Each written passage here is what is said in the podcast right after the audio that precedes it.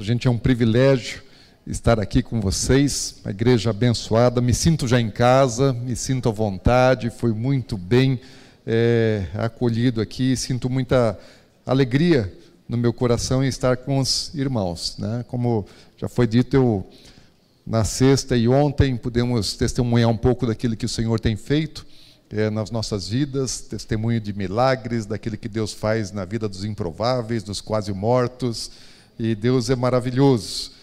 Mas hoje eu vou, hoje eu vou chover no molhado, pastor. Porque aqui já tem um rio, né, que em uma unção que prepara a noiva, uma igreja que ama a volta de Jesus. Então por isso estou dizendo que eu vou chover no molhado porque eu estou no mesmo no mesmo ambiente de vocês, né? Meu coração ele ele arde pela volta do Senhor e pelo preparo da igreja para esse tempo. E queria convidá-los a abrir a Bíblia em 1 Tessalonicenses, no capítulo 5.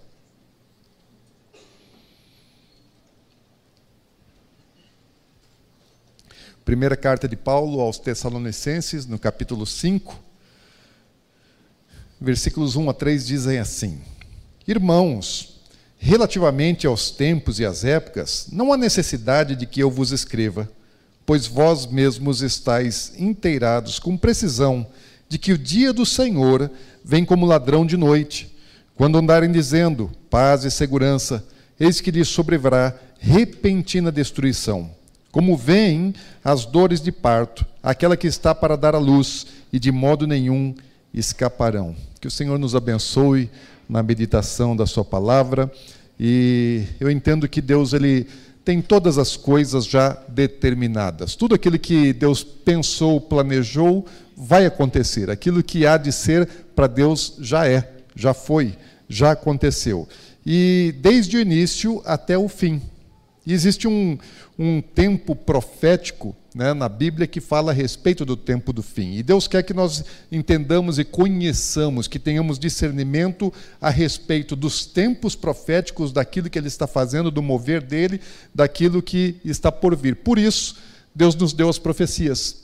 Por isso, Ele nos deu na Sua palavra uma, a Bíblia é um livro completamente profético e fala do plano, do projeto, do propósito de Deus para todos os tempos. E há um tempo muito especial que é o tempo mais profetizado na palavra de Deus. Eu entendo que existem três gerações é, mais importantes na história da humanidade dentro do, do propósito de Deus. A primeira geração de destaque, dentre essas três, para mim, é a geração do Êxodo a geração da libertação do cativeiro do povo hebreu do Egito, porque naquela geração Deus se manifestou como nunca havia antes se manifestado. Ele se apresentou como um Deus nacional, como um Deus pessoal, disse seu nome e, e se manifestou com o seu poder e grande glória e libertou o povo do Egito. E ali começa é, um período da lei. Começa ali, Deus inaugura um período da lei com o seu povo. A segunda geração, que eu entendo mais importante, é a geração da vinda de Jesus, porque Deus veio visitar o homem em carne. E o homem pode ver é, Jesus dando sua vida na cruz, trazendo a salvação, e o Espírito Santo chegando e descendo, inaugurando um período de graça para o homem na terra. Mas há uma terceira geração que eu considero ainda mais importante e mais profética na Bíblia, que é a geração dos últimos dias, que é a geração que verá todas as últimas coisas, é a geração do arrebatamento, é a geração da volta de Jesus, é a geração que nós já estamos vivendo.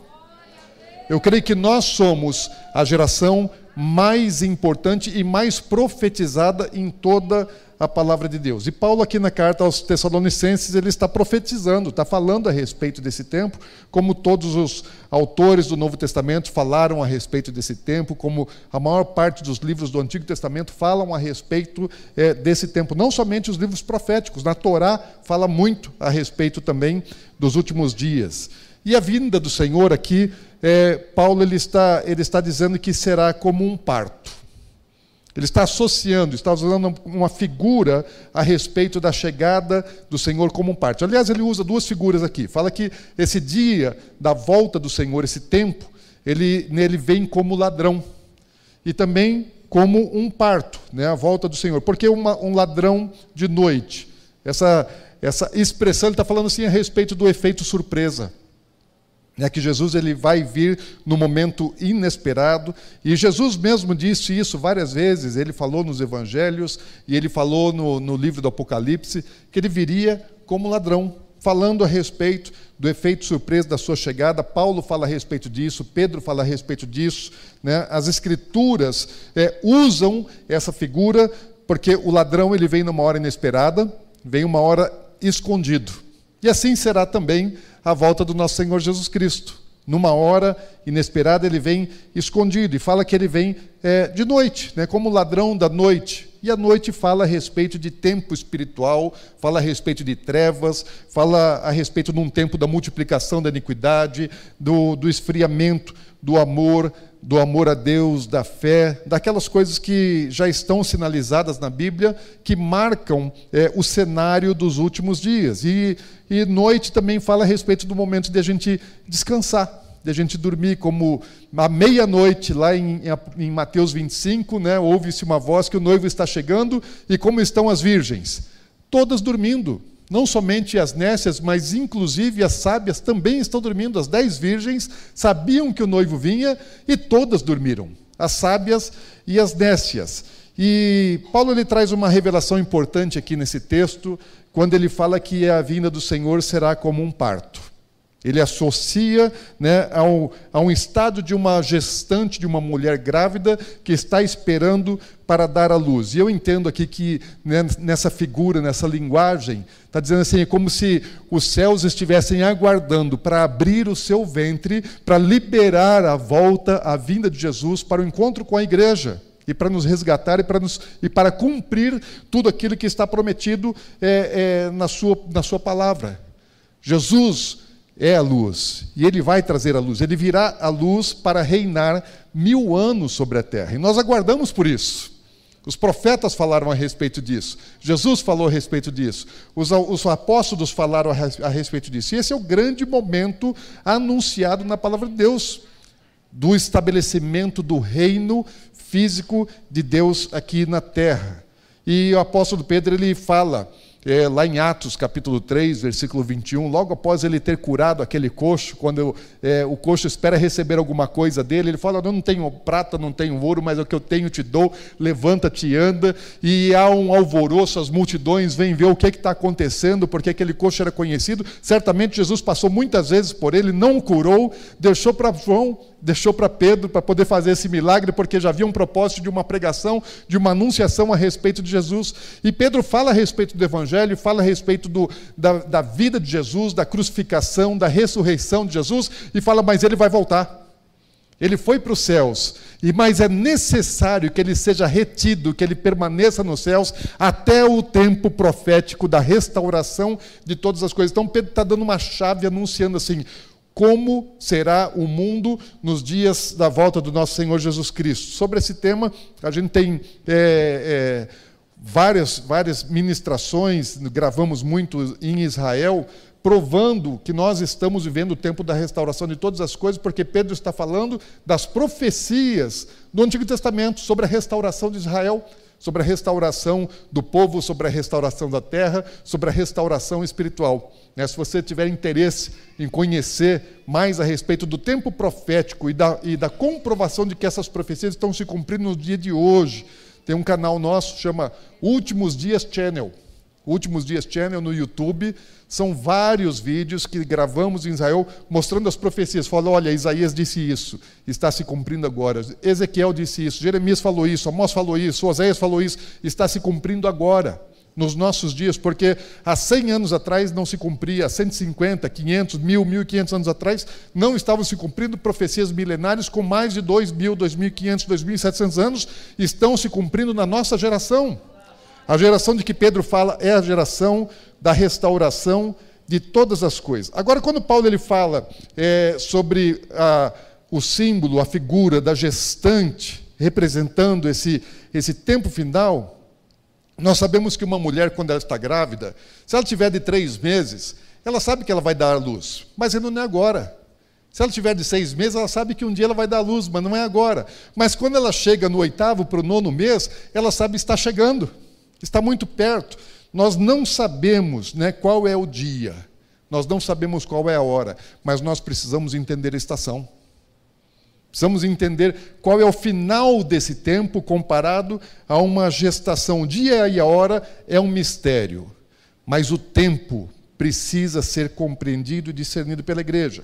Agora, o que acontece antes da volta de Jesus? Existem muitos eventos que já estão anunciados é, na palavra de Deus. Né? Um, uma gestação ou um, um parto, ele é precedido por alguns sinais, né? que assim também é, acontecerá na volta do nosso Senhor.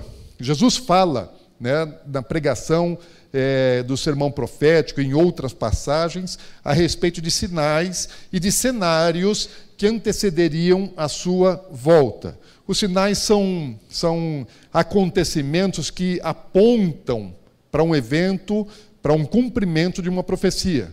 Eu procuro sempre entender as profecias como seus eventos proféticos, as profecias chaves que precisam se cumprir, e existem sinais que são anunciados na palavra de Deus que apontam para o cumprimento de uma profecia. Às vezes o sinal ele já é um evento profético, mas ele ainda não é o principal evento. Ele está apontando, é como uma placa de trânsito que está apontando para uma, é, um acontecimento profético que está chegando. E os sinais são colocados próximo do evento que está chegando. E Jesus também fala a respeito de cenários. Porque a profecia ela precisa de um ambiente, ela precisa de um palco onde ela vai se cumprir, onde ela vai acontecer. E os cenários nem sempre estão descritos na Bíblia, mas para que a profecia se cumpra, há necessidade de um cenário, de um palco, estar preparado, um ambiente necessário para o cumprimento daquela profecia. E Jesus ele fala a respeito de um tempo que antecede a volta dele, e ele chama esse tempo de é, princípio das dores. O que é princípio das dores? O que é isso? O princípio das dores, é, dentro do, da figura da mulher grávida, são as primeiras contrações. Ainda não, ainda não é o parto, ainda não são as dores de parto. São as primeiras contrações.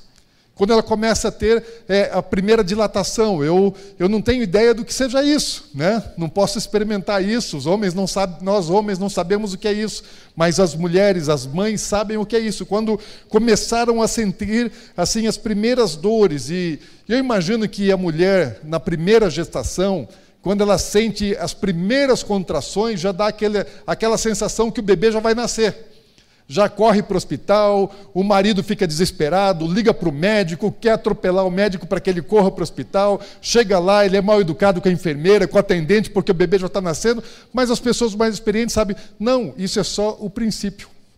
São só as primeiras dores, as primeiras contrações, ainda vai vir a dor de parto, ainda vem a dilatação completa para que o bebê possa nascer mas nós às vezes é, confundimos um pouco os sinais. À medida que a pessoa vai tendo mais experiência, ela vai entendendo, falando, não, isso é só o princípio das dores, são é, as primeiras contrações.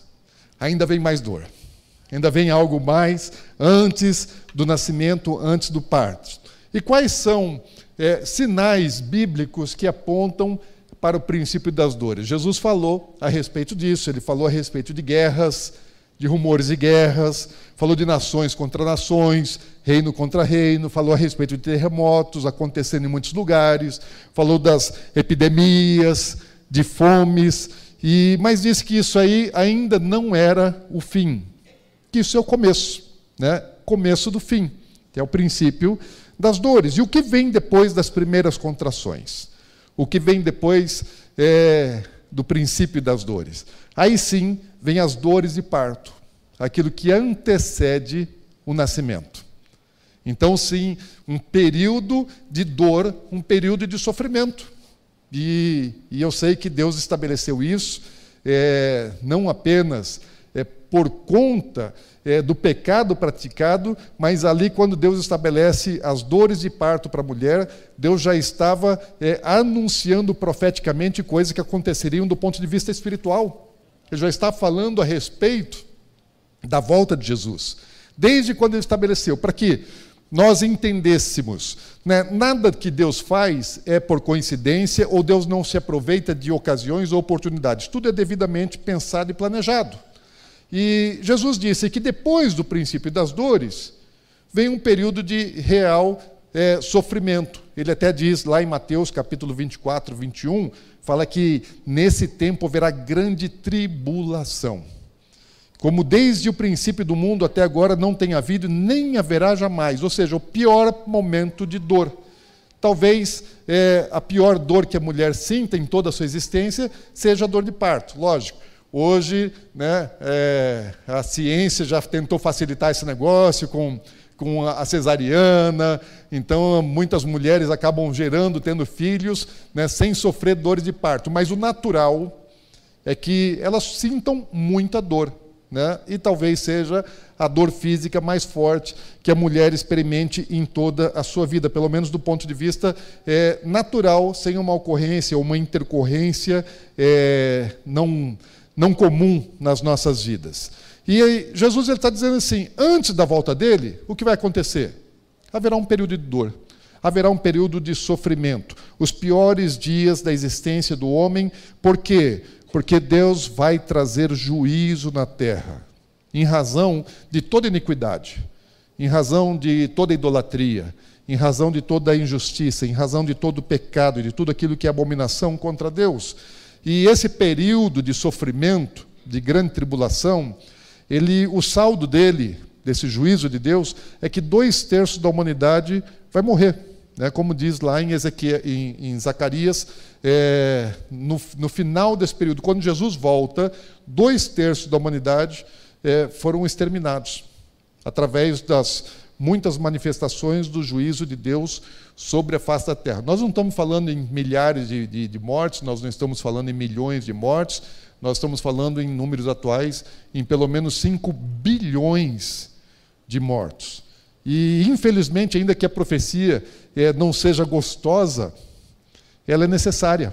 Né? Ela vai cumprir. Assim como a dor de parto, ela é necessária para que o bebê venha à luz. Então, vai acontecer, e isso, mesmo que a gente não queira, mesmo que a gente não goste, o mundo vai experimentar isso, o mundo vai passar por isso, para que Jesus possa vir reinar sobre a terra.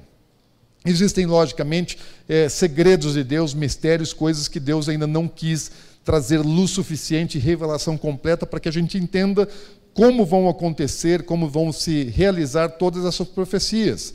Mas é, existe um, um cenário mundial. Eu entendo assim que existem cenários e profecias que elas são profecias para o mundo, são universais, Existem profecias e cenários da igreja, existem profecias e cenários de Israel.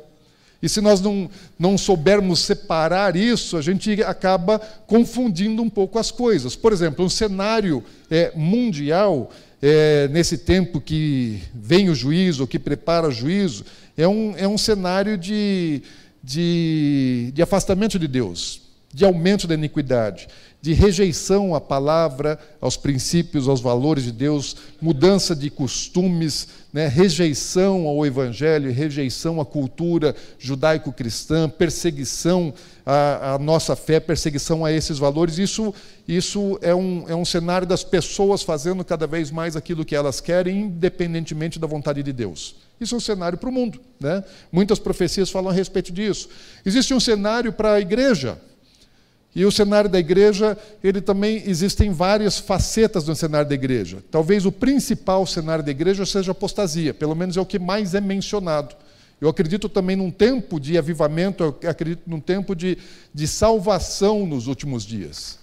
Mas o que é mais mencionado, até do que um grande avivamento, que eu creio que haverá, é apostasia né, falsas doutrinas, né, doutrinas demoníacas, engano, engano entrando é, dentro das igrejas, pessoas que se consideram é, convertidas, mas não foram transformadas no seu caráter, que continuam em práticas né, é, pecaminosas, que vivem aquilo que o Evangelho diz não e elas dizem sim, aquilo que que a Bíblia diz sim, elas dizem não, né? estão em de, em, em, não estão em conformidade com a palavra de Deus. Agora existe um outro cenário, né? que é o cenário de Israel, que eu mencionei aqui. O cenário de Israel, para mim, é a restauração do povo, é a restauração da nação, é a restauração espiritual, é a restauração da aliança de Deus com o seu povo, porque Deus disse que a aliança dele com Israel era perpétua.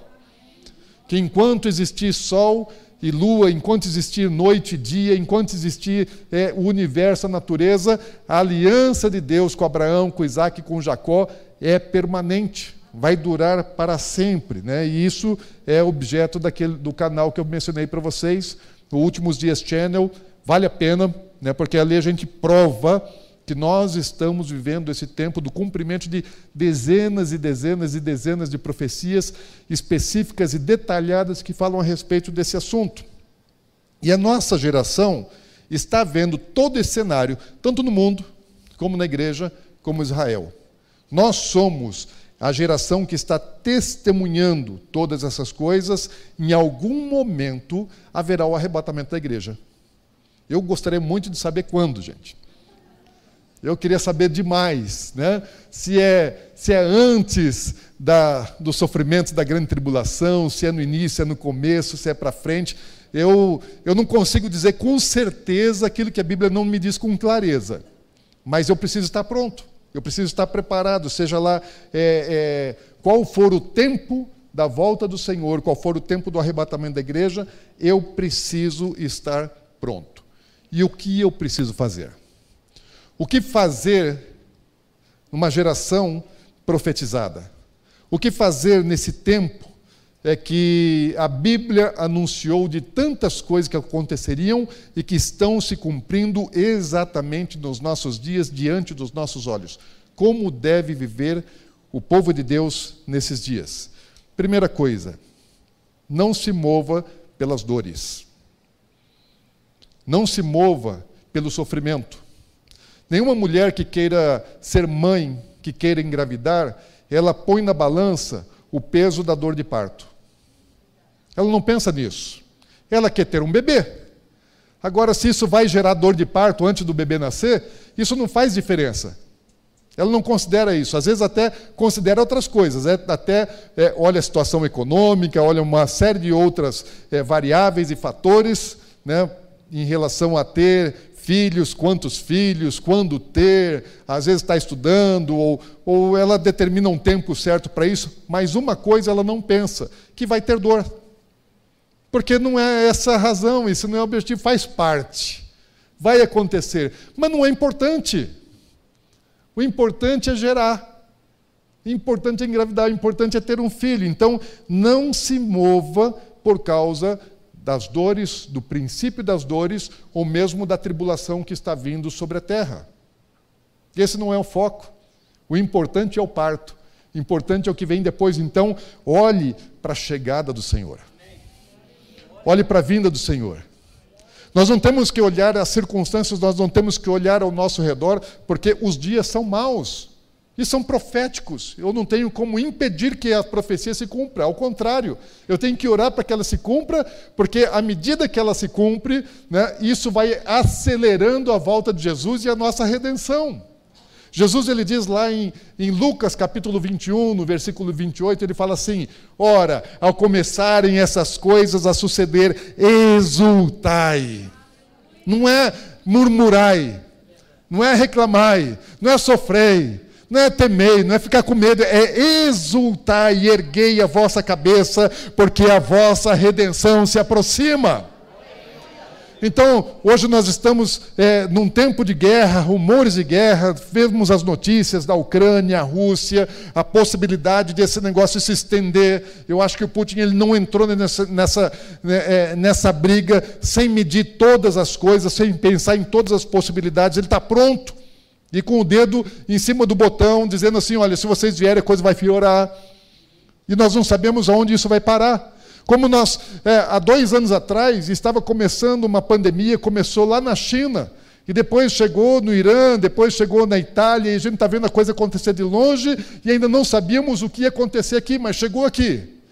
E nós não sabemos o que vai acontecer daquele que começou lá na Ucrânia. Isso pode se estender, isso pode se espalhar e pode chegar até nós. Isso pode ser parte do cumprimento das profecias dos últimos dias. Mas isso não tem que me gerar medo. Isso não tem que me gerar insegurança. Ao contrário, exultai. Alegrai-vos e erguei as vossas cabeças, porque a vossa redenção está chegando e tudo aquilo que Deus prometeu vai se cumprir. Todas as promessas do Senhor irão se cumprir integralmente. Jesus disse: Eu vou preparar-vos lugar, e ele foi preparar lugar. Já tem dois mil anos que Jesus foi preparar lugar. E disse: Quando eu terminar de preparar esse lugar, eu voltarei para vos buscar e levarei para mim, para que onde eu estou estejais vós também, vocês estarão para sempre comigo. Ele fala: vocês vão reinar comigo. Jesus, depois das bodas do cordeiro, ele vem para reinar na terra. E vai trazer a sua igreja, vai trazer a noiva para reinar junto com ele. Então, é, as coisas estão para acontecer num piscar de olhos. Paulo fala que é num abrir e num fechar de olhos, ou seja, algo inesperado. Não haverá um tempo é, que uma informação, um, um, um, aviso imediatamente antes, porque os avisos já estão sendo dados, os sinais já foram dados e todos os sinais já se cumpriram e o cenário está montado. E tudo aquilo que o Senhor prometeu, Ele vai cumprir. Existe uma festa no céu sendo preparada. Jesus vai se casar, é real, não é simbólico. Jesus vai se casar. E uma noiva está sendo preparada para ele, a noiva tem que ser digna dele.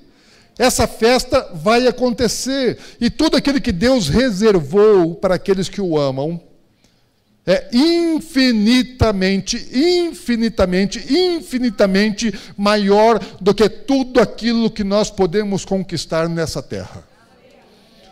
Nada se compara nesse mundo àquilo que o Senhor reservou para aqueles que os, que os, que os amam. Fala, nem os olhos viram, nem os ouvidos ouviram, nem jamais penetrou em coração humano que Deus tem preparado para aqueles que o amam.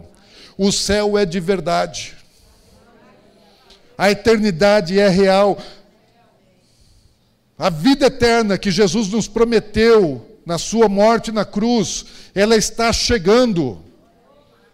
Nós vamos ter uma vida eterna com um corpo glorificado na presença do Senhor, será gozo eterno, satisfação, justiça, paz e alegria ao reino de Deus.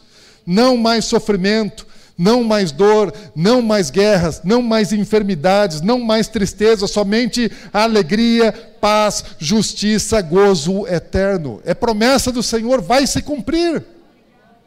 Mas o que nós vivemos? Um mundo que tenta nos distrair e fazer com que nós não olhemos para isso. O um mundo que tenta é, mudar o nosso foco para as coisas que estão acontecendo ao nosso redor. Infelizmente, a mídia é, trabalha contra a fé, trabalha contra o foco. A mídia trabalha para que nós não olhemos para os céus, para que nós não olhemos para as promessas do Senhor. A mídia trabalha para as coisas é, materiais desse mundo mentirosas e enganosas, porque a operação do, do espírito do, do anticristo é engano e mentira. Que se você ficar se alimentando da mídia social, se você ficar se alimentando das coisas da internet, ainda que tem muita coisa boa lá, mas se você ficar se alimentando daquilo que a televisão está dizendo, você não vai pensar nas coisas do alto. Você vai perder a visão, vai ficar cego. Né? Muitas, vezes, muitas pessoas pensam que estão bem, mas às vezes nós estamos vivendo como o tempo de Laodiceia. Estamos cegos e nem sabemos que estamos cegos. Pensamos que estamos abastados e nem sabemos que somos pobres, miseráveis. Pensamos que estamos é, é, é, cobertos e estamos nus. Por quê? Porque não colocamos atenção no lugar certo. Jesus já disse: não olhe para as circunstâncias, não se preocupe com o princípio das dores e sequer mesmo com a tribulação. Olhe para os céus. Porque é real, a promessa de Deus é real. E nós vivemos um tempo que, semelhante aos dias de Noé, Jesus fala a respeito disso. Que os últimos dias seriam dias é, semelhantes aos dias de Noé. Agora, o que aconteceu nos dias de Noé? O que acontece? O que Deus espera em dias como os dias de Noé? Deus espera encontrar Noés. Porque lá atrás, antes de Deus destruir o mundo antigo, Deus tinha um juízo por causa da iniquidade, por causa do pecado da humanidade, porque o homem ele vivia os seus próprios interesses, ele fazia aquilo que, ele, que bem lhe entendia. Ele não buscava saber conhecer a vontade de Deus e praticar a vontade de Deus. Ele fazia o que ele queria. Satisfação pessoal, com pecado ou sem pecado, porque fala assim: o homem casava, é, trabalhava, produzia e fazia muitas coisas que não eram pecaminosas, mas não estavam voltadas para a vontade de Deus e faziam também muitas coisas abomináveis a Deus. E o que Deus faz nesse tempo? Deus ele olha para o mundo, ele procura alguém e ele acha Noé, e Noé é diferente. Noé é um homem justo, Noé é um homem que ele não se deixou corromper pelas práticas da sua geração. Noé é um homem que ele era um homem fora da moda. Ele não seguia o que o mundo estava vivendo. Noé ele não estava interessado em ser politicamente correto. Noé não estava interessado em ser aprovado pelas pessoas. Noé era um homem diferente, que andava na contramão. Eu acho que Noé não tinha nem Facebook e Instagram. Era um ogro. Por quê? Porque ele não estava interessado nos, no, no, nos likes, em quantos seguidores ele teria. Essa não era a motivação, isso não era o coração de Noé. Noé estava preocupado com outras coisas, ele queria ser um homem justo. E Deus olha para Noé e fala: é através dele que eu vou fazer. É na vida dele, da família dele, da descendência dele que eu vou fazer. E nós vivemos dias como os dias de Noé. E em dias como os dias de Noé, Deus está lá de cima olhando a iniquidade, a podridão do mundo, e Deus está procurando os seus Noés na terra. E como, e como Noé agiu naqueles dias, quando Deus se revela a ele e fala a respeito do juízo que haveria de vir, Deus dá uma ordem para Noé, e Deus não precisou falar duas vezes, Deus falou uma vez com Noé, Noé creu e obedeceu. Isso lhe custou 100 anos, 100 anos da sua vida cortando árvore. Sabe de uma coisa? É, dizem né, os pesquisadores que ele precisou cortar 10 mil árvores de cipreste, cipreste, pés de cipreste, que é um tipo de um pinheiro, 10 mil pinheiros. Gente, isso não estava no jardim da casa dele. Ele teve que é, ir atrás das florestas. E sabe de uma coisa? Não tinha motosserra. Não tinha caminhão Munk para poder pegar aquelas toras e colocar em cima, não tinha é, serra de fita, não tinha é, é, coisas pneumáticas elétricas, né? não tinha uma serraria, não tinha nada disso. E por 100, 100 anos, ele e os seus filhos cortaram madeira, serraram madeira, pregaram madeira e construíram uma arca segundo o projeto que Deus havia estabelecido. Ele não precisou inventar isso. E todas as pessoas que passavam, eu imagino, que ficavam olhando para aquela construção, Noé construindo um imenso de um barco num lugar seco. E pergunto, Noé, o que, que esse velhinho de cabeça branca está fazendo aí? Que, que esse maluco? Acho que todo mundo achava Noé um louco. Porque ele estava completamente né, fora do sistema, fora da forma de vida das pessoas e construindo um barco gigantesco, que talvez nunca tivesse existido outro parecido, enquanto está todo mundo negociando, comprando, produzindo, é, construindo suas casas, comprando terras, é, enfim, as pessoas estavam vivendo as suas vidas normais, naturais, e Noé completamente fora do sistema.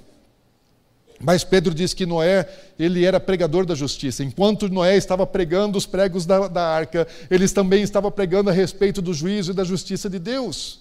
Sabe de uma coisa? Ninguém creu. Ninguém acreditou. E Jesus está dizendo assim: os últimos dias são como os dias de Noé. Eu não sei se o pastor Ney Feliz sente a mesma coisa que eu sinto às vezes assim. A gente está pregando, está anunciando, está tentando advertir, alertar, acorda igreja, acorda igreja, acorda igreja, acorda a igreja. Né? E as pessoas às vezes estão distraídas, não sabem, mas não creem no interior. E não mudam o seu, a sua maneira de agir, de viver, porque daí chega na segunda-feira e ela continua do mesmo jeito que era antes. Não produziu efeito, a advertência, a alerta. E Noé ele pregou, pregou, pregou, pregou, e eu creio ele foi ridicularizado, e as pessoas não creram nele, mas ele é quem estava certo. Mesmo sem convencer ninguém, Noé não perdeu a esperança. Mesmo sem conseguir apoio de ninguém, mesmo sem conseguir investimento das pessoas, ele não teve preguiça. E ele não abandonou. Ele não disse, Deus, olha aí, ninguém está crendo. Olha aí, Deus, ninguém está me ajudando, ninguém está fazendo. Ele não se decepcionou, ele não se frustrou com as pessoas, porque eu acredito que é, a expectativa de Noé não estava nas pessoas, a expectativa de Noé estava em Deus. E nós só nos frustramos quando nós colocamos uma expectativa em alguma coisa, em alguém, e aquilo não acontece. Mas quando nós colocamos a nossa expectativa em Deus, e vai acontecer, porque Deus é fiel. As pessoas podem falhar, As pessoas podem não te apoiar, as pessoas podem não te entender, mas se você estiver fazendo aquilo que Deus mandou você fazer, é isso que te basta. Você não precisa ir além disso. E Noé ele gastou todo o seu tempo, todo o seu recurso, toda a sua sabedoria, todo o seu conhecimento para cumprir um propósito, um único propósito. E porque Noé fez o que fez, eu e você estamos aqui. Porque Noé fez o que fez, existem as aves. Porque Noé fez o que fez, existem os animais. Porque se ele não tivesse feito, nós não existiríamos. Se ele não tivesse feito, os pássaros não existiriam, os animais não existiriam, a criação de Deus estaria perdida. Cada vida que passou nesses últimos milhares de anos foram porque Noé decidiu obedecer. A vida terrena existe por causa da obediência de um homem. Agora Deus está procurando nesses dias homens como Noé. Então, o que eu e você precisamos ser nesse tempo profético? Nós precisamos ser os Noés de Deus. Nós precisamos ser como aquele homem que decidiu crer, obedecer e cumprir um propósito. Então entenda uma coisa, e eu quero que você, se você for esquecer tudo o que a gente está compartilhando aqui hoje, compartilhamos ontem e antes de ontem, lembre-se de uma coisa, chave. Tudo o que você fizer nessa vida, fora do propósito que Deus tem para você, é absolutamente inútil. Tudo. Não estou dizendo as, algumas coisas, mas tudo que você fizer, seja um investimento, uma compra, um negócio, uma sociedade, um título, qualquer coisa, tudo o que você fizer que não esteja dentro do plano e do propósito de Deus para a sua vida é absolutamente inútil. É perda de tempo, é perda de dinheiro, é perda, perda de força, é perda da vida. Então nós temos que fazer a nossa vida valer por inteiro. Tudo que eu faço tem que ser para glorificar o nome do Senhor e cumprir o propósito da nossa existência. Eu tenho que viver cada um dos meus dias por causa do dia que eu vou me encontrar com Ele. Sabe que eu tenho uma meta na minha vida.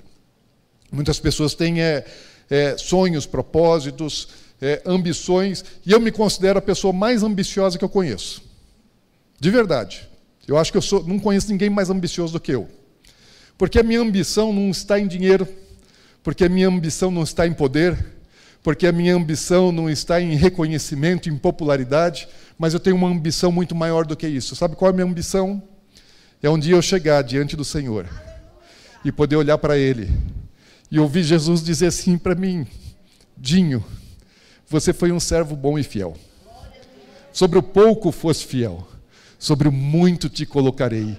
Entra no gozo do teu Senhor. Sabe de uma coisa? Eu decidi viver por isso. Eu decidi viver por isso. Eu não sei o que o que o Senhor quer nessa vida para mim, mas eu sei o que eu quero para minha eternidade. Eu procuro viver tudo aquilo que ele diz. Procuro ouvir, entender e obedecer, para que naquele dia eu seja aprovado por Ele. Eu sei que existe um lugar preparado desde antes da fundação do mundo. Deus já nos preparou algo antes de nós existirmos, antes de nós virmos para cá, para esse mundo. Deus já tem algo preparado para aqueles que o amam, que o querem e que o obedecem. E se você está buscando outras coisas eh, na sua vida, por melhores que elas sejam, eu queria te incentivar a mudar o seu alvo principal. Almeje isso. Mais do que dinheiro, mais do que posição, mais do que conforto, mais do que títulos, mais do que reconhecimento, mais do que qualquer outra coisa. Almeje ser aprovado pelo Senhor no dia que você estiver diante dele. Porque se você tiver isso, o que mais você precisa? O que mais você precisa. Entrar no gozo do Senhor para toda a eternidade, o que mais você precisa. Tudo o resto vai passar. Tudo que você conquistar aqui vai ficar para trás. Não vai, não vai render de nada, só aquilo que você fizer para Ele, para a glória dEle, para o reino dEle. Agora, eu falei que isso é a primeira coisa que nós temos que fazer. E a segunda? os discípulos eles estavam interessados, e eu vou, eu vou encerrar nessa, nessa segunda. Eu, os discípulos estavam interessados em saber, Senhor, quando vai ser a sua volta? Essa é a pergunta que os discípulos fazem. Quais os sinais da tua vinda? Eles queriam saber, eles queriam estar é, é, inteirados a respeito do momento da volta de Jesus. E eles querem saber isso. Jesus ele fala a respeito de sinais, de acontecimentos, dos cenários que antecederiam a, a, a volta dele. Porém, Jesus ele dá uma ênfase principal na sua resposta aos discípulos. Jesus ele encerra o sermão profético ele dizendo é, da necessidade da vigilância. Ele fala assim: Olha, portanto, vigiai, porque não sabeis o dia que vem o vosso Senhor. Vigia. Falou: Vocês não vão saber. Vocês não vão saber. O dia e a hora ninguém sabe. O mais importante do que saber o dia e a hora é você considerar todas as coisas, estar pronto, vigia. Considerar isso. Se o pai de família soubesse que hora viria o ladrão, vigiaria e não deixaria que fosse arrombada a sua casa. Por isso, ficai também vós apercebidos, porque a hora em que não cuidais, o filho do homem virá. Então, ele está, está dizendo assim: olha, o mais importante do que você saber é você estar pronto, é você vigiar. E vigiar é você não fazer como as dez virgens que dormiram. Vigiar é, é ficar acordado, é não deixar a chama do Espírito apagar. Porque todos nós já incendiamos um dia. Mas às vezes a gente vai entrando na rotina, no costume, né? E, e, a chama, ela, aquela chama que ardeu, que incendiou as nossas vidas, de repente ela vai enfraquecendo e vai apagando. E é o que aconteceu com as virgens tolas, que deixaram a sua chama apagar, não renovaram o espírito em si não se encheram do Espírito todo o tempo. O azeite foi sendo consumido, foi sendo gasto. Vigiar e não deixar a carne dominar. É não deixar as nossas coisas materiais, carnais, dominarem a nossa vida, a nossa existência, a nossa direção. É manter uma vida de obediência à palavra de Deus. É de meditar na palavra de Deus sempre, todo dia, para não errar é aferir a nossa bússola espiritual pela palavra de Deus todo o tempo. É vigiar, é vigiar. A palavra precisa me ministrar, precisa me santificar. Vigiar é não dar lugar ao pecado, não dar lado para o diabo. É cuidar de tudo aquilo que você pensa, daquilo que você vê, daquilo que você fala, daquilo que você ouve. Vigiar em todos os sentidos, daquilo que você faz. Em todas as coisas, Jesus está dizendo assim: olha, nós devemos vigiar. Como é que você se, se protege da chegada de um ladrão de surpresa? De vez em quando você põe uma sentinela? De vez em quando você coloca um sistema de segurança? Não, você cuida o tempo todo, porque você não sabe quando ele vem. Então você precisa cuidar o tempo todo. Se você não sabe o dia e a hora, quando é que você tem que vigiar? Todo dia e toda hora. Então tem que vigiar quando está no trabalho, tem que vigiar quando está na praia. Tem que vigiar no lazer, tem que vigiar quando você está conversando entre amigos e dá vontade de falar a respeito de alguém que não está presente. E trazer um assunto negativo a respeito de outras pessoas, tem que vigiar a boca. O tempo todo, porque nós não sabemos. Jesus ele pode chegar no momento que nós não estejamos vigiando. Imagina assim, um corredor né, um piloto de Fórmula 1, ele, ele, ele faz a, a, a pole, ele sai na frente, ele lidera a corrida inteira. E daí, quando ele chega assim, na última volta, na última curva, ele pensa que ele já venceu, porque é, o, o, o segundo colocado está muito longe dele. E aí ele não vigia na última curva e roda, e não cruza a linha de chegada. Porque nós precisamos vigiar até aquele dia, quem perseverar até o fim, não é por um tempo é por todo o tempo, até o nosso encontro com o Senhor. E Paulo ele, ele, ele fala aqui no final. Né? Nós estamos lá em Tessalonicenses 5, nos versículos é, seguintes, 4 a 6, ele fala assim: Mas vós, irmãos, não estáis em trevas, para que esse dia, como o ladrão, vos apanhe de surpresa.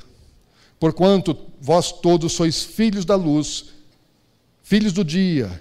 Nós não somos da noite nem das trevas. Assim, pois, não durmamos como os demais. Pelo contrário, vigiemos e sejamos sóbrios. E no versículo 23 ele ainda diz assim: Mas o Deus de paz, essa é a oração e o desejo de Paulo pela igreja. E esse é também o nosso desejo, por nós mesmos, esse é o desejo que eu tenho por mim, esse é o desejo que eu tenho para minha família, esse é o desejo que eu tenho para os meus irmãos, esse é o desejo que eu tenho para a igreja que Deus nos tem confiado, esse é o desejo que eu tenho para, por todos os lugares para onde eu tenho é, tido oportunidade de levar né, a voz profética do preparo da noiva, dos últimos dias. Fala assim: que o Deus de paz vos santifique em tudo, de corpo, de alma, de espírito e vós sejais conservados, íntegros, completos, não 90%, não 95%, não 99%, mas íntegros, inteiros, completamente para o Senhor e irrepreensíveis, não aos olhos das pessoas, mas aos olhos do Senhor. Isso é um desafio, isso é uma luta. Ser de santo como eu sou santo. Mas Paulo está dizendo assim: olha, nós não podemos nós não alcançamos, nós não atingimos isso pela nossa própria força, pelo nosso próprio braço, mas o Deus de paz, o Pai do nosso Senhor Jesus Cristo, Ele pode operar isso em nossas vidas, Ele pode nos santificar de corpo, Ele pode nos santificar de alma, de sentimento, de desejo, Ele pode nos santificar de espírito, Ele pode nos fazer íntegros, completos e irrepreensíveis. Eu olho para Daniel, e Daniel era um homem irrepreensível, eu falei, isso é uma referência para mim eu tenho que ser como um Daniel, que todos procurem um defeito e não encontrem. Só minha esposa que sabe. Mas aquilo que ela sabe, Jesus sabe ainda mais. Mas qual é o nosso alvo? Qual é a nossa meta? Nesses dias proféticos. Fique ligado no Espírito. E sabe de uma coisa? É, muitas coisas estão acontecendo no mundo. E à medida que as profecias se cumprem, muita gente acaba aproveitando do momento, da oportunidade, para alcançar popularidade. Então, se você for é, buscar na internet, você vai achar um monte de gente falando um monte de coisa a respeito desse tempo. Mas eu quero deixar uma última orientação: escutem o vosso pastor. Mais do que é, se inteirar pela internet do que as pessoas estão dizendo a respeito desses dias, desse tempo, da guerra da Rússia com a Ucrânia, do cenário geopolítico, escutem o vosso pastor. Porque Deus já deu a ele revelação, já deu visão, já deu entendimento. E eu sei como é dura a vida do, do líder local. Porque o profeta ele, ele, ele não tem honra na sua própria terra. Mas Deus deu a vocês um ambiente, uma igreja, que está fluindo nesse rio, do preparo de uma igreja, preparo de uma noiva, antenado, um, um lugar com unção de sacar, que discerne os tempos. E nem sempre nós temos respostas imediatas para todas as coisas.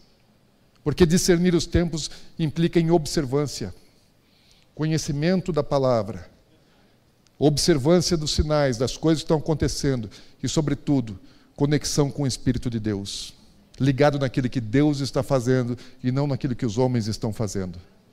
Porque quem está no comando, quem está no controle, é o nosso Deus.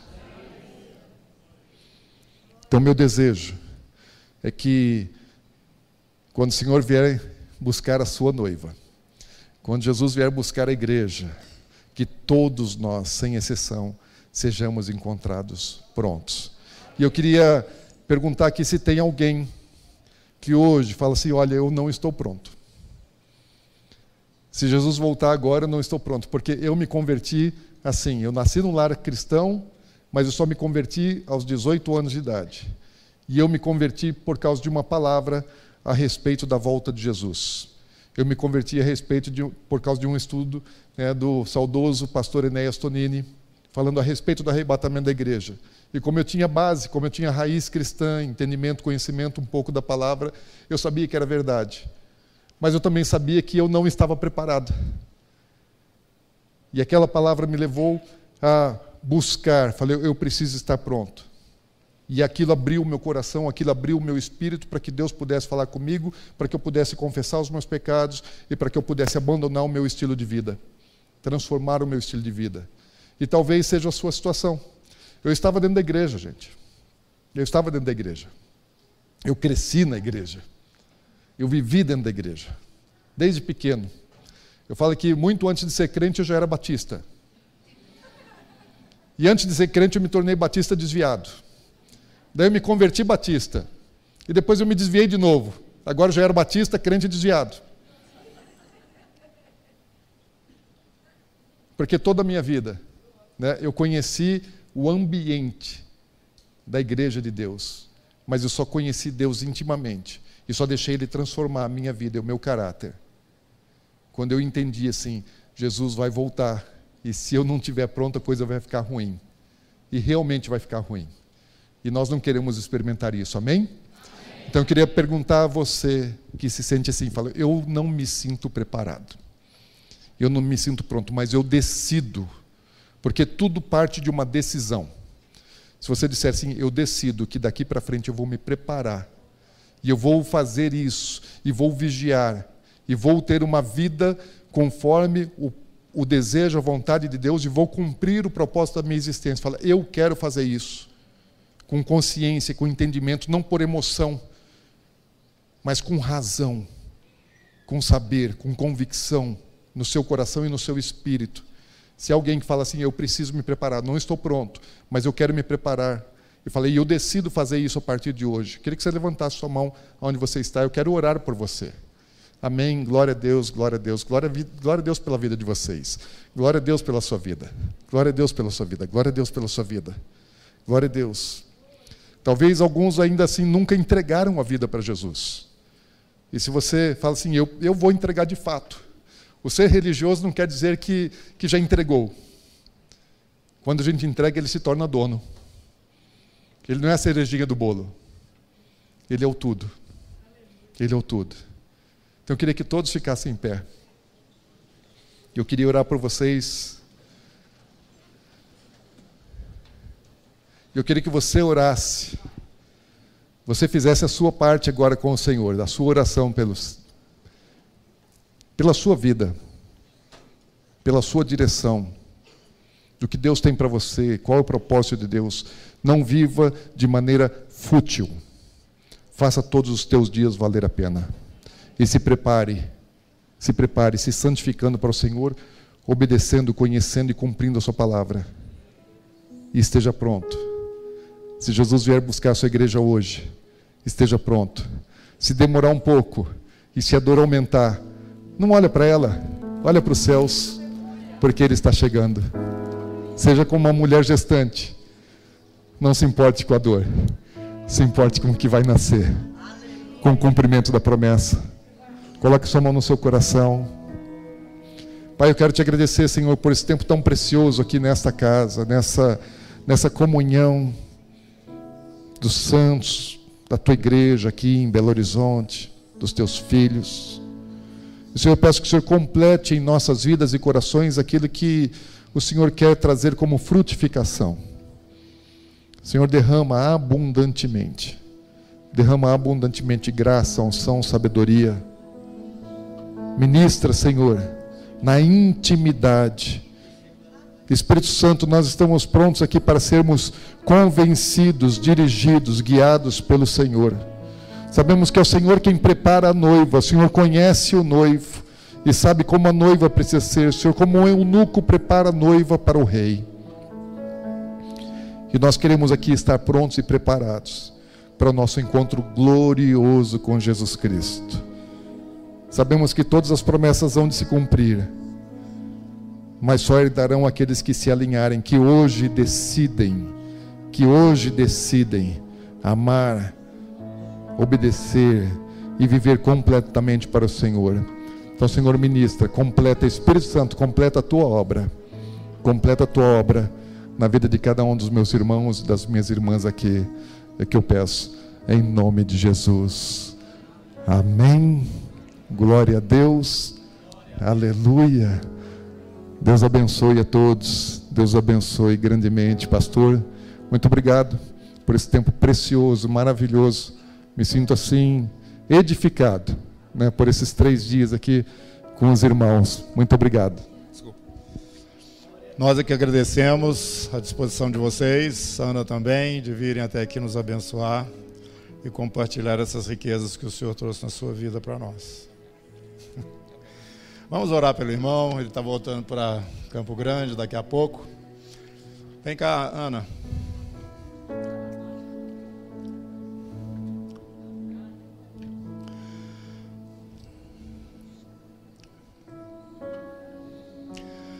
Pai, nós estamos gratos porque fomos abençoados com todas estas experiências que o, o nosso irmão compartilhou e demonstram, Senhor Deus, um conhecimento que enriquece todos aqueles que passam a adquiri-lo também. E isso o Senhor nos proporcionou aqui nesses dias e nós te agradecemos.